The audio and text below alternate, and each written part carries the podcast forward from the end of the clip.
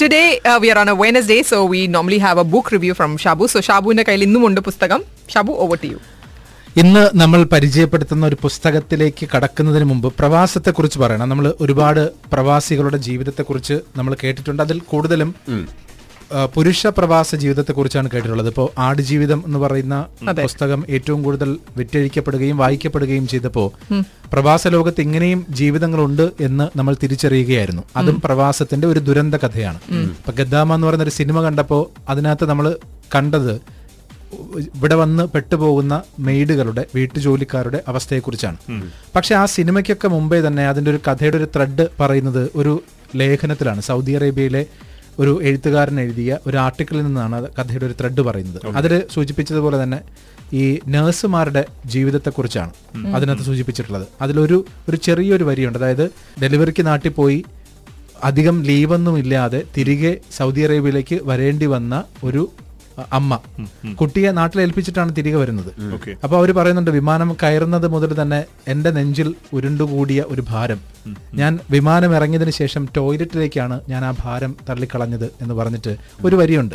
അതായത് അത്രത്തോളമാണ് ഈ അമ്മമാർ അനുഭവിക്കുന്ന യാതന. കാരണം കുട്ടിയെ മുലയൂട്ടാൻ കഴിയുന്നില്ല. പ്രസവിച്ച് കുറച്ച് കഴിഞ്ഞതേ ഉള്ളൂ. അതിനു മുമ്പേ തന്നെ ജോലിക്ക് തിരികെ വരേണ്ടി വന്നൊരവസ്ഥയുണ്ട്. ആ ഒരു വരി വളരെ സ്ട്രൈക്കിംഗ് ആണ്. കാരണം എത്രമാത്രം ദാരുണമായ ഒരു ജീവിതമാണ് ഈ പ്രവാസ ലോകത്തെ പെൺകുട്ടികൾ അനുഭവിക്കുന്നത്. എല്ലാവരും എന്നല്ല. പ്രവാസ ജീവിതത്തിൽ എല്ലാവർക്കും ഏകാന്തതയോ അല്ലെങ്കിൽ ഗൃഹാതുരത്വമോ അല്ലെങ്കിൽ പ്രവാസത്തെക്കുറിച്ച് ആകുലതയോ ഒന്നുമില്ല.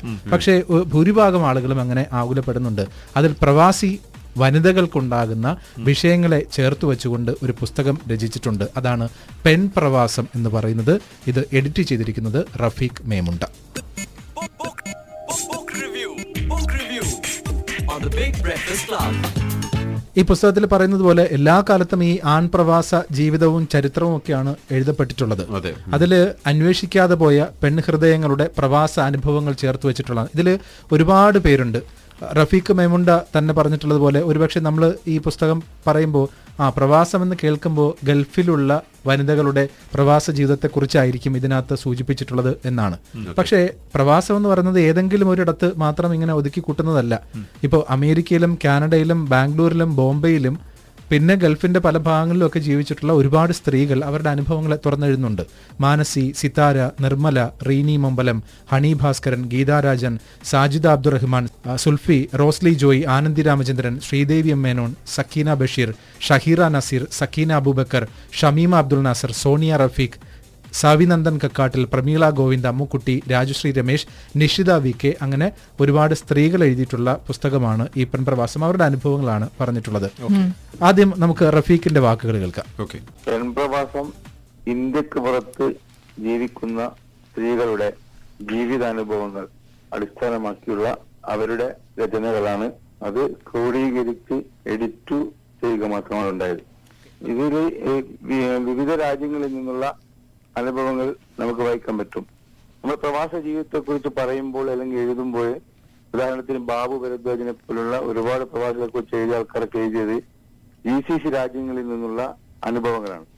എന്നാൽ ഈ പുസ്തകം നിങ്ങൾ ശ്രദ്ധിക്കുകയാണെങ്കിൽ ഇതിൽ നിന്ന് അമേരിക്ക കനഡ ഓസ്ട്രേലിയ തുടങ്ങിയ പല രാജ്യങ്ങളിൽ നിന്നുള്ള പ്രവാസാനുഭവങ്ങൾ ഇതിൽ വന്നിട്ടുണ്ട്. എന്നാൽ ഇതിനകത്ത് പ്രത്യേകിച്ചും ഒരു പ്രവാസിയായി വർഷങ്ങളായി ജീവിക്കുന്ന ഒരാളെന്ന നിലയ്ക്ക് നൈലയോട് ചോദിച്ചാൽ ഈ പ്രവാസിയായി ഒരു സ്ത്രീ അതായത് ഇന്ത്യയിൽ നിന്ന് വന്ന അല്ലെങ്കിൽ കേരളത്തിൽ നിന്ന ഒരു സ്ത്രീ എന്താണ് പ്രവാസ ജീവിതം നൈലയ്ക്ക് തന്നത് എന്ന് ചോദിച്ചാൽ എങ്ങനെ പറയും മറുപടി? എനിക്ക് പോസിറ്റീവായിട്ടുള്ള കാര്യങ്ങൾ മാത്രമേ പറയാനുള്ളൂ. അതായത് എനിക്ക് സത്യം പറഞ്ഞ ഒരു ഒരു ടൂ വീലർ പോലും എനിക്ക് ഓടിക്കാൻ ഭയങ്കര ധൈര്യക്കുറവ്. അതിന്റെ പുറകെ ഇരിക്കാൻ പോലും ധൈര്യം ഇല്ലാത്ത ഒരാളായിരുന്നു ഞാൻ.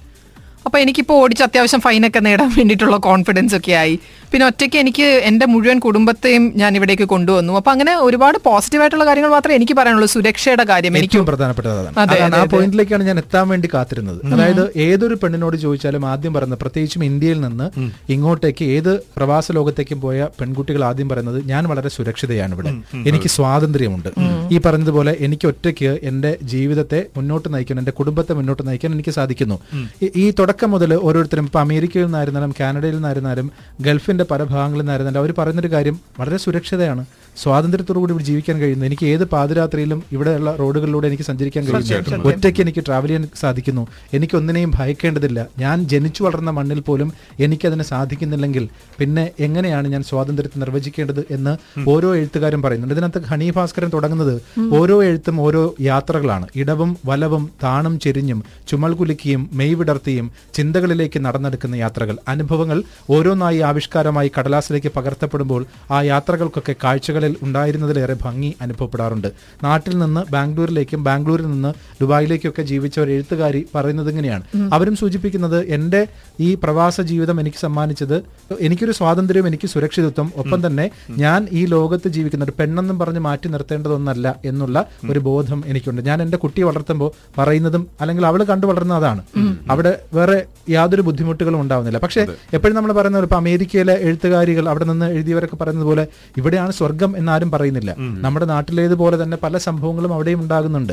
ചിലയിടങ്ങളിലൊക്കെ ഒറ്റയ്ക്ക് സഞ്ചരിക്കാൻ ഭയക്കുന്ന അനുഭവങ്ങൾ ഉണ്ടാകാറുണ്ട്. പക്ഷെ അവിടെയൊക്കെ നമുക്ക് ഒരു ആത്മവിശ്വാസം ഉണ്ടാകുന്നു. അത്രത്തോളം പ്രശ്നങ്ങൾ ഇവിടെ ഇല്ല. ഇതിനെ നമുക്ക് നേരിടാൻ സാധിക്കും എന്നുള്ളത്. അപ്പോൾ എല്ലാവരും ഇതിനകത്ത് ഏറ്റവും പ്രധാനമായിട്ട് ചൂണ്ടിക്കാണിച്ചിരിക്കുന്നത് സുരക്ഷ. സുരക്ഷയും സ്വാതന്ത്ര്യം തന്നെയാണ്. പക്ഷേ അതിൽ ആനന്ദി രാമചന്ദ്രൻ എന്ന് പറയുന്ന ഒരു പ്രവാസി വനിത വർഷങ്ങളായി ഇവിടെ ഉണ്ടായിരുന്നു. അപ്പോൾ അവർ പറയുന്ന ഒരു വളരെ പ്രധാനപ്പെട്ട ചില പോയിന്റുകളുണ്ട്. അതായത് ഇവിടെയുള്ള ഭരണകൂടം എങ്ങനെയാണ് ഈ നമ്മളോട് കാണിക്കുന്ന ഒരു സ്നേഹം? അവർ വർഷങ്ങൾക്ക് മുമ്പ് ഇവിടെ വരുന്ന അവസരത്തിൽ ഒരുപാട് വർഷമായി. അപ്പോൾ ഷാർജയിൽ ഒരു സ്കൂളിൽ പഠിപ്പിക്കുകയായിരുന്നു. പിന്നീട് ഷാർജ ഭരണാധികാരിയുടെ മകളെ പഠിപ്പിക്കുവാൻ വേണ്ടിയിട്ട് പറഞ്ഞു. അങ്ങനെ അത് തുടങ്ങി. അതിനുശേഷം അവർക്കത് ഇഷ്ടപ്പെടുകയും പിന്നീട് അവരുടെ തന്നെ പ്രേരണയാൽ പലപ്പോഴും തിരികെ പോകേണ്ടി വന്നിട്ടുണ്ടെങ്കിലും അവരുടെ തന്നെ നിർബന്ധം പ്രേരണയൊക്കെ കൊണ്ട് മക്കളുടെ ലണ്ടനിൽ വരെ പോയി പഠിപ്പിച്ച് അങ്ങനെ ആ കുടുംബവുമായിട്ട് ഒരു അടുത്ത ബന്ധം ഉണ്ടായിരുന്ന ഒരു മലയാളി വനിത അതാണ് ആനന്ദി രാമചന്ദ്രൻ. ഇതിൽ സോണിയ റഫീഖ് എഴുതിയിട്ടുള്ള ഏറ്റവും പ്രധാനപ്പെട്ട ഒരു കാര്യം ഞാൻ തുടങ്ങിയത് അവിടെ നിന്നാണ്. അതായത് ഇവിടെയുള്ള സ്ത്രീകൾ പ്രവാസി വനിതകൾ അനുഭവിക്കുന്ന ഏറ്റവും പ്രധാനപ്പെട്ട വേദന. ഒന്ന് ഞാൻ നേരത്തെ സൂചിപ്പിച്ചതുപോലെ തന്നെ വളരെ ചുരുങ്ങിയ ശമ്പളമായിരിക്കും ഭാര്യയും ഭർത്താവിനും.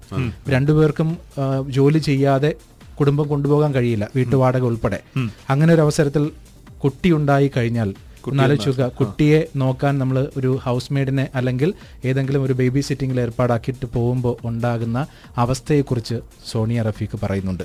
അത് വളരെ നമ്മളെയൊക്കെ വേദനിപ്പിക്കുന്നതാണ്. കാരണം ഈ കുട്ടി പതിയെ പതിയെ ആദ്യമൊന്നും ഒരിക്കലും അക്സെപ്റ്റ് ചെയ്യാൻ പറ്റില്ലല്ലോ.